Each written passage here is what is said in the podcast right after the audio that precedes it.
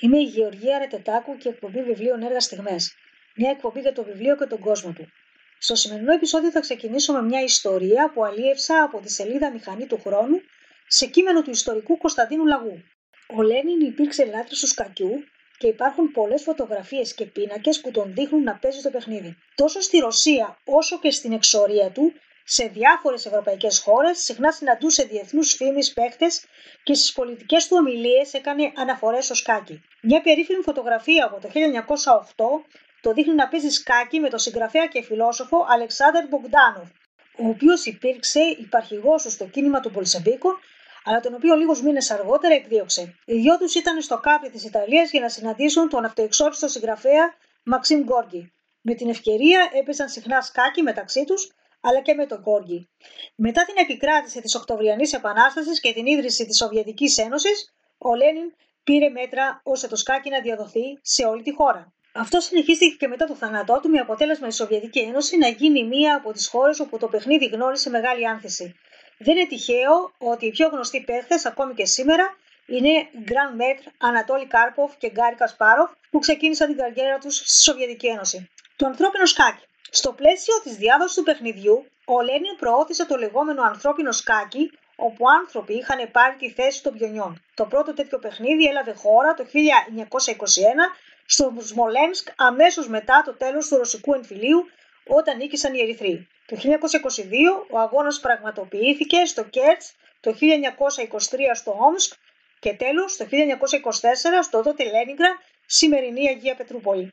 Στις 20 Ιουλίου 1924 έλαβε χώρα μια πολύ σημαντική παρτίδα στη μνήμη του Λένιν, ο οποίος είχε πεθάνει 6 μήνες πριν. Το Λένινγκραντ είχε μετονομαστεί ήδη σε Πέτρογκραντ και η παρτίδα αποφασίστηκε να διεξαχθεί με κανονικούς ανθρώπους και όχι με πιόνια. Το ρόλο των μαύρων πιονιών έπαιξαν άνδρες του Ερυθρού Σταυρού, ενώ των λευκών άνδρες του Ερυθρού Ναυτικού. Οι πύργοι αντιπροσωπεύονταν από πολυβόλα με τρεις στρατιώτες ως πληρώματά τους. Οι βασίλισσε ήταν νοσοκόμε του στρατού και του ναυτικού αντίστοιχα. Το παιχνίδι ήταν μεταξύ δύο μεγάλων Grand Maître της Σοβιετικής Ένωσης, του Πέτερ Ρουμανόφσκι και του Ηλία Ρεμπινόφσκι. Οι γραμμές του πίνακα ήταν από κοιμωλία, ενώ των λευκών τετραγώνων από άσπρη άμμο. Οι δύο Grand Maître δεν βρίσκονται στο Leningrad όταν διαξαγόταν το παιχνίδι και έτσι δεν είχαν οπτική επαφή. Κατευθύναν τις κινήσεις τους μέσω τηλεφώνου. Το παιχνίδι είχε διάρκεια 5 ώρες και το αποτέλεσμα υπήρξε ισόπαλο. Το θέαμα ήταν εντυπωσιακό για τους θεατές, αλλά ίσως επώδυνο για τους παίχτες που έπρεπε να υπομείνουν την ορθοστασία.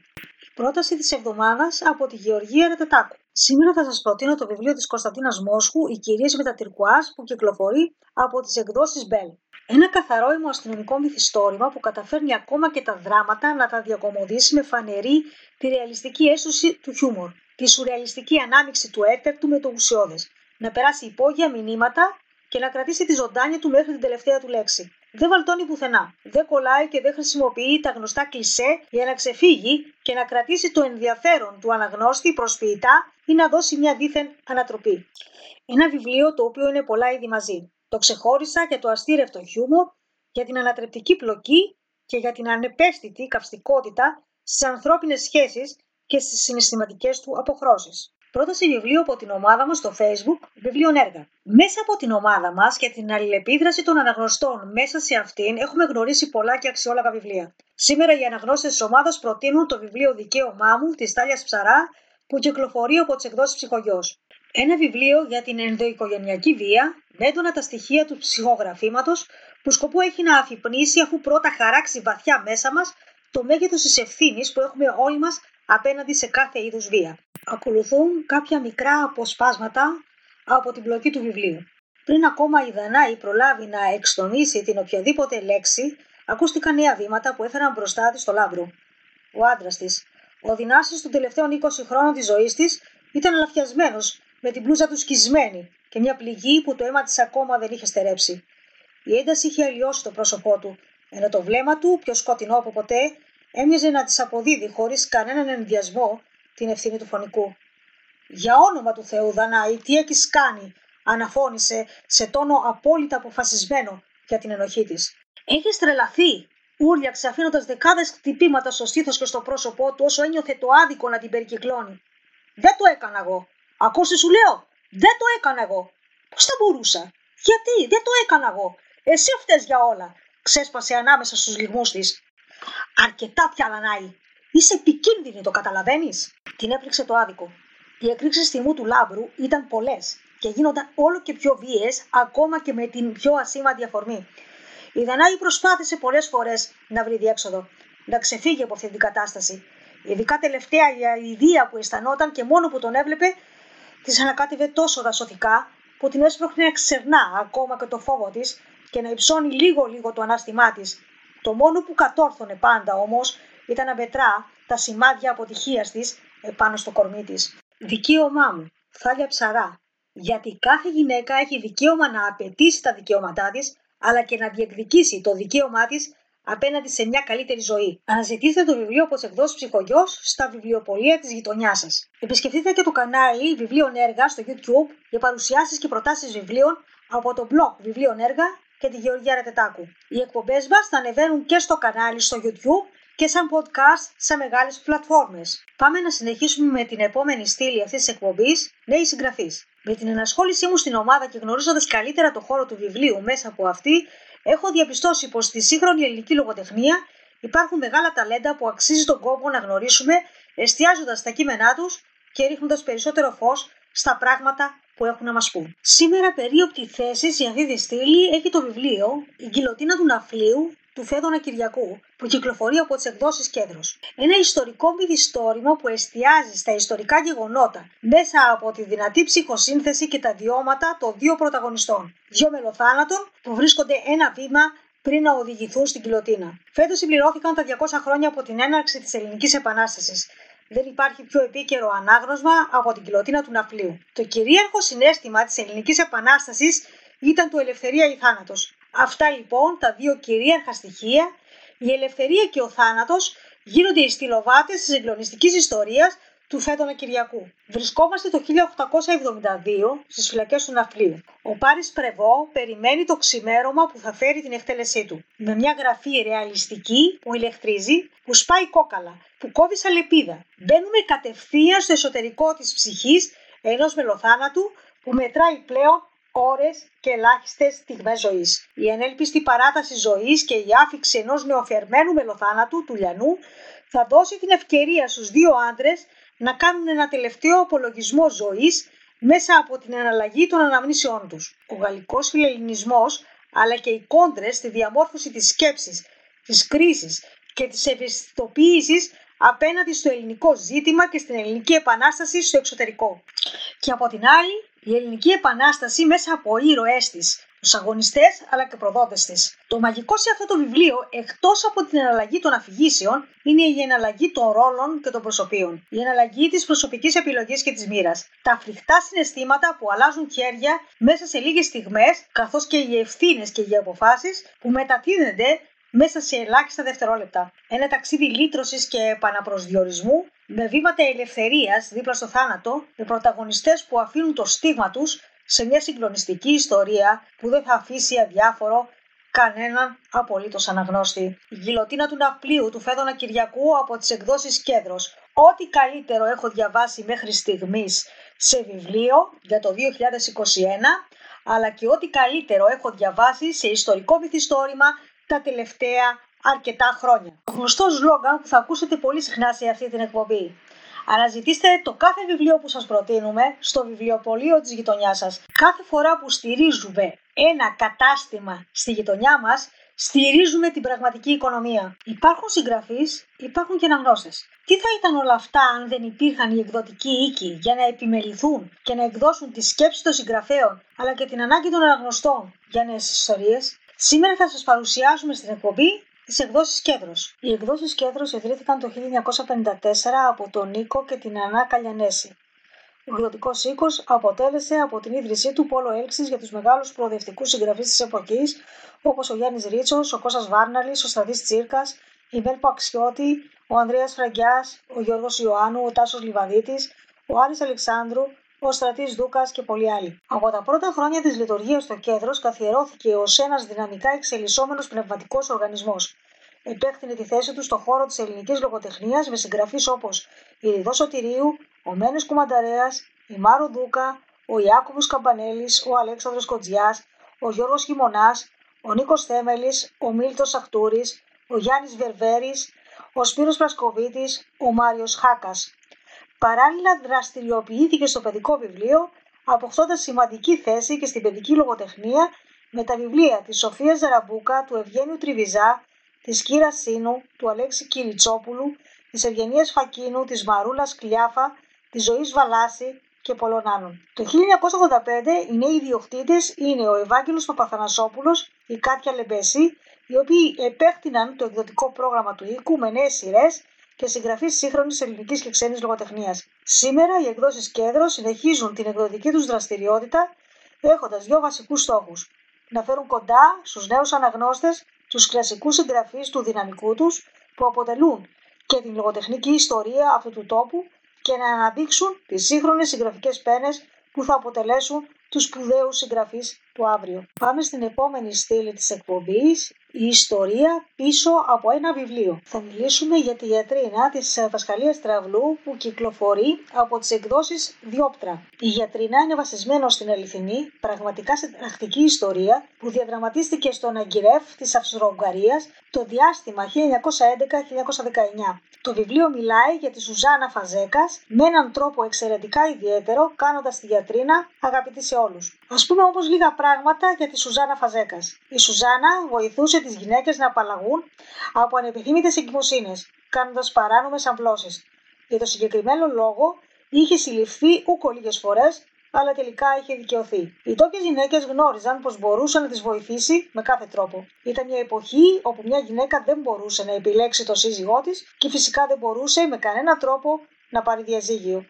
Ακόμα και ο, ο άντρας την κακομεταχειρίζονταν, ήταν αλκοολικός ιδίως, μια γυναίκα δεν μπορούσε με κανένα τρόπο να δώσει τέλος στο γάμο της, τουλάχιστον όχι νόμιμα. Η Σουζάνα Φαζέκας ξεκίνησε να δίνει στις γυναίκες δηλητήρια που έφτιαχνε ώστε να σκοτώνουν τους άντρες τους. Πολλές γυναίκες στην εποχή εκείνη σκότωσαν τους άντρες τους και βρήκαν τη δύναμη στη Σουζάνα Φαζέκας. Η γιατρίνα της Πασχαλίας Τραυλούς σκαλίζει το παρελθόν της Σουζάνα, αναζητώντας τα ελαττήρια της ανήκουσης πράξης της αναλύοντα τον πολύπλοκο ψυχισμό αυτής της γυναίκας, αλλά και τα βαθύτερα κοινωνικά αίτια. Γιατί οι παθογενείς συμπεριφορές είναι συχνά αποτέλεσμα του περιβάλλοντος και των τραυμάτων που αυτό προκαλεί στον άνθρωπο. Πολύ περισσότερο αναδεικνύει το στένο της αγανάκτησης και τον κίνδυνο που επιφέρει η καταπατημένη αξιοπρέπεια.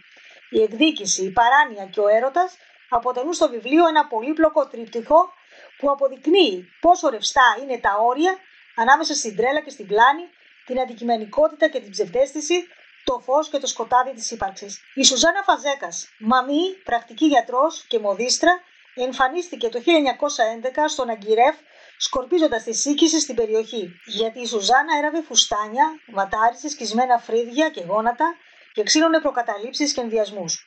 Για άλλους ήταν ένα διαβολοθήλικο και για άλλους ένας άγγελος που πρόσφερε πολύτιμες υπηρεσίες. Για όλους όμως αποτελεί μια προσωπικότητα που άφησε το στίγμα της στην ιστορία. Κάθε κακοποιημένη γυναίκα έβρισκε στήριξη κοντά της, μαθαίνοντας να σηκώνει κεφάλι και έφτανε ακόμη και στο έγκλημα στο όνομα της καταπατημένης ελευθερίας της, σε μια εποχή κατά την οποία άρχιζε να νιώθει τη δύναμή της. Θα συνεχίσουμε με νέες κυκλοφορίες. Επιλέγουμε πέντε βιβλία από τις πρόσφατες κυκλοφορίες ελληνικής και ξένης λογοτεχνίας. Ζωή Ρέουσα, Θεόδωρος Παπαθεοδόρου, εκδόσει πνοή. Η Άννα Βενέτη, μια όμορφη και καλλιεργημένη, μεσήλικη γυναίκα, βιώνει ίσως την πιο κρίσιμη περίοδο της ζωής της. Υποφέρει από κατάθλιψη και κρίση πανικού εξαιτίας της ανεργίας, του άγχους και άλλων καταστάσεων. Προσπαθώντας να διαχειριστεί τα προσωπικά της προβλήματα, καταφεύγει στη συγγραφή ενός βιβλίου, στο οποίο εξιστορεί τα βιώματα της νιώθη της. Ανάμεσα σε αυτά που τη σημάδεψαν ήταν και η συνάντησή με τον Ερνέστο Τσέγκεβάρα στο πλαίσιο μιας μυστικής επίσκεψής του στην Ελλάδα. Ο μεγάλος έρωτας, η αγάπη, οι κοινωνικοπολιτικές συνθήκες της Ελλάδας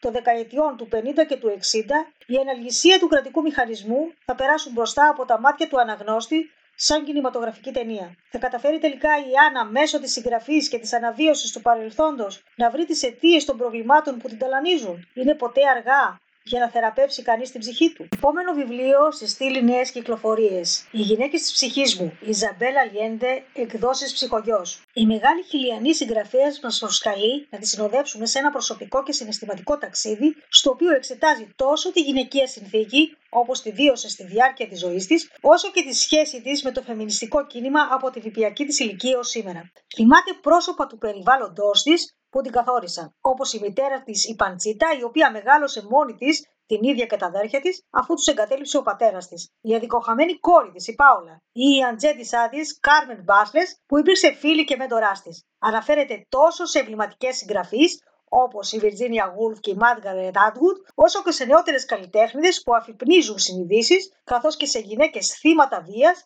οι οποίες με αξιοπρέπεια και θάρρος ξαραστέκονται στα πόδια τους και προχωρούν. Αυτές είναι οι γυναίκες της ψυχής της. Χαιρετίζοντας το κίνημα Me Too και τις πρόσφατες εξεγέρσεις στη Χιλή, η Αλιέντε καταλήγει. Δεν είμαι έτοιμη να παραδώσω ακόμα τη δάδα μου και ελπίζω να μην είμαι ποτέ. Θέλω να ανάψω τους δαυλού των εγγονών μου με το δικό μου. Θα πρέπει να ζήσουν για μας όπως εμείς ζούμε για τις μητέρες μας και να συνεχίσουν το έργο που δεν μπορέσαμε να ολοκληρώσουμε. Συνεχίζοντας τις νέες κυκλοφορίες, έχουμε το βιβλίο Όσα η καρδιά προστάζει Κωνσταντίνα Σιάτη Διαμαντία από τις εκδόσεις 6. Δεν φτάνει να θέλεις να αγαπήσεις. Πρέπει και να μπορείς. Πρέβεζα λίγα χρόνια πριν. Ο γάμος της ήταν ό,τι είχε ονειρευτεί και μια απρόσμενη εγκυμοσύνη ολοκλήρωσε την ευτυχία της. Πόση δύναμη έχει ο έρωτας που πολλές φορές σε κάνει να εθελοτυφλείς; Πόσα μυστικά μπορεί να κρύβονται πίσω από έναν άνθρωπο που μέχρι εχθές ήταν όλη σου η ζωή. Όταν οι μάσκες πέφτουν, όλα καταραίουν. Ένα διαζύγιο και μια απόφαση που την καθιστά ακατάλληλη ως μητέρα είναι η χαριστική βολή. Χωρίς το παιδί της ήταν ένα τίποτα. Μια διαλυμένη ύπαρξη χωρίς θέληση για ζωή, χωρίς ελπίδα για το αύριο. Χανιά, λίγους μήνες πριν. Τον είδε για πρώτη φορά μέσα στο πλοίο. Το βλέμμα του μαρτυρούσε πως έκρυβε μια πονεμένη ιστορία. Όμως το χαμόγελό του έβγαινε μέσα από την καρδιά του και λειτουργούσε σαν βάλσαμο στην ψυχή της. Ο Μίνωας θα σταθεί δίπλα της και θα τη βοηθήσει να βγει από τα σκοτάδια της ψυχής της. Η Μαριλένα θα φεθεί λυτρωτικά στην αγκαλιά του, αναζητώντας την αγάπη που τόσο στερήθηκε. Ένας έρωτας γεννιέται μέσα από τις τάχτες. Δύο άνθρωποι που πόνεσαν πολύ στη ζωή τους θα πορευτούν μαζί στον κρεμό που πολλές φορές σκέφτηκαν να περάσουν. Όμως το παρελθόν τους τους εμπνέουν αόρατες κλωστές. Το αύριο τι θα φέρει, κανείς δεν το ξέρει. Το σίγουρο είναι ότι οι πληγές γιατρεύονται και σε κάνουν πιο δυνατό και αποφασισμένο να ζήσεις ξανά. Να ζήσεις όσα η καρδιά προστάζει. Στη συνέχεια, το τρένο των παιδιών, Αρτώνε Βιόλα, από τις εκδόσεις Πατάκης. Το 1946 ο Αμερίγκο εγκαταλείπει τη γειτονιά του στην Νάπολη. Μπαίνει σε ένα τρένο μαζί με τα χιλιάδες άλλα παιδιά του Ιταλικού Νότου, με πρωτοβουλία του Κομμουνιστικού Κόμματος φεύγουν και το Βορρά να σωθούν από τη φτώχεια και τη δυστυχία που σκόρπισε ο πόλεμος. Ο Αμερίγκο διασκίζει τη Χερσόνησο, φτάνει στην Πολώνια και από εκεί πηγαίνει στη Μόντενα για να φιλοξενηθεί μερικούς μήνες από μια οικογένεια. Με το έκπληκτο βλέμμα ενός επτάχρονου παιδιού που έχει ωστόσο μάθει να επιβιώνει στα στενά της Νάπολης, ο Αμερίγκο θα μας ξεναγήσει σε μια Ιταλία που προσπαθεί να σταθεί στα πόδια της. Θα μας διηγηθεί τη συγκινητική ιστορία ενός σκληρού αποχωρισμού. Θα μας μιλήσει για το βαθύ πόνο από τον οποίο δεν μπορεί κανείς να γλιτώσει. Γιατί μόνο έτσι μεγαλώνουμε. Το υπέροχο γραμμένο βιβλίο της Αρτώνε εξερευνά το νόημα της ταυτότητας και της οικογένειας. Αν αγαπήσατε την τετραλογία της Νάπολης της Έλενα Φεράντε, πρέπει να το διαβάσετε οπωσδήποτε. Τέλος, στη στήλη νέες κυκλοφορίες βρίσκουμε το κάθε Κυριακή την ίδια ώρα της Τζίνας Ψάρη από τις εκδόσεις Ιδροπλάνο. Σμύρνη, Αθήνα, Θεσσαλονίκη. Διαφορετικές ζωές, ίδια αγγίγματα οδύνης και ευτυχίας. Κάθε Κυριακή την ίδια ώρα η Γίτσα πίνει τον καφέ της, όπως ακριβώς έκαναν κάποτε και οι γονείς της. Σκέψεις, δάκρυα, χαρά και νοσταλγία συνθέτουν το καημάκι του μερακλήδικου ελληνικού με μόνιμη συντροφιά τα σκαπανεβάσματα της μοίρας, που πλέκουν το νόημα της ζωής μέσα από ένα συνοθήλευμα χαρμολύπης. Η ανάγκη για επιβίωση, η κινητήριος δύναμη που θέτει τα γρανάζια της ψυχής σε λειτουργία και η αγαπημένη της συνήθεια, η αφορμή για να δραπετεύσει με το νου σε έναν κόσμο καλύτερο. Μια ιστορία για την αγάπη, το άλγος και την απώλεια σε όλες τις μορφές με μυρωδιές, γεύσεις και νότες. Αγάπη. Με την απίστευτη ικανότητα να βαφκαλίζεται πως μπορεί να κάνει πραγματικότητα κάθε επίπλαστο όνειρο. Μάταιη αγάπη, σχεδόν ανήθικη. Ένας αρλεκίνος με φλογάτη μύτη που επιδίδεται σε ένα θεατρικό γοητευτικών επιθυμιών. Όχι, η αγάπη δεν είναι απάντηση σε όλα, όπως λένε τα τραγούδια. Ο άνθρωπος είναι, ακριβώς όπως το είπε ο ποιητής. Ο άνθρωπος που ποτέ δεν δείχνει ολόκληρο τον εαυτό του. Γνωστές ή άγνωστες πτυχές από τη ζωή των συγγραφέων. Πέντε άγνωστες πτυχές της ζωής της Jane Austen, η συγγραφέας που έγραψε για τον έρωτα και τελικά έμεινε μόνη. Τα βιβλία της συντρόφευαν τα εφηβικά μας χρόνια. Μαζί τη πονέσαμε, καταλάβαμε τον έρωτα πριν τον νιώσουμε, πήγαμε σε δεξιώσεις μεγάλων αρχοντικών του 19ου αιώνα, αγαπήσαμε τις ηρωίδες της και μέσα από αυτές την ίδια. Οι ιστορίες της Jane Austen ήταν, είναι και θα παραμείνουν επίκαιρες όσα χρόνια και αν περάσουν.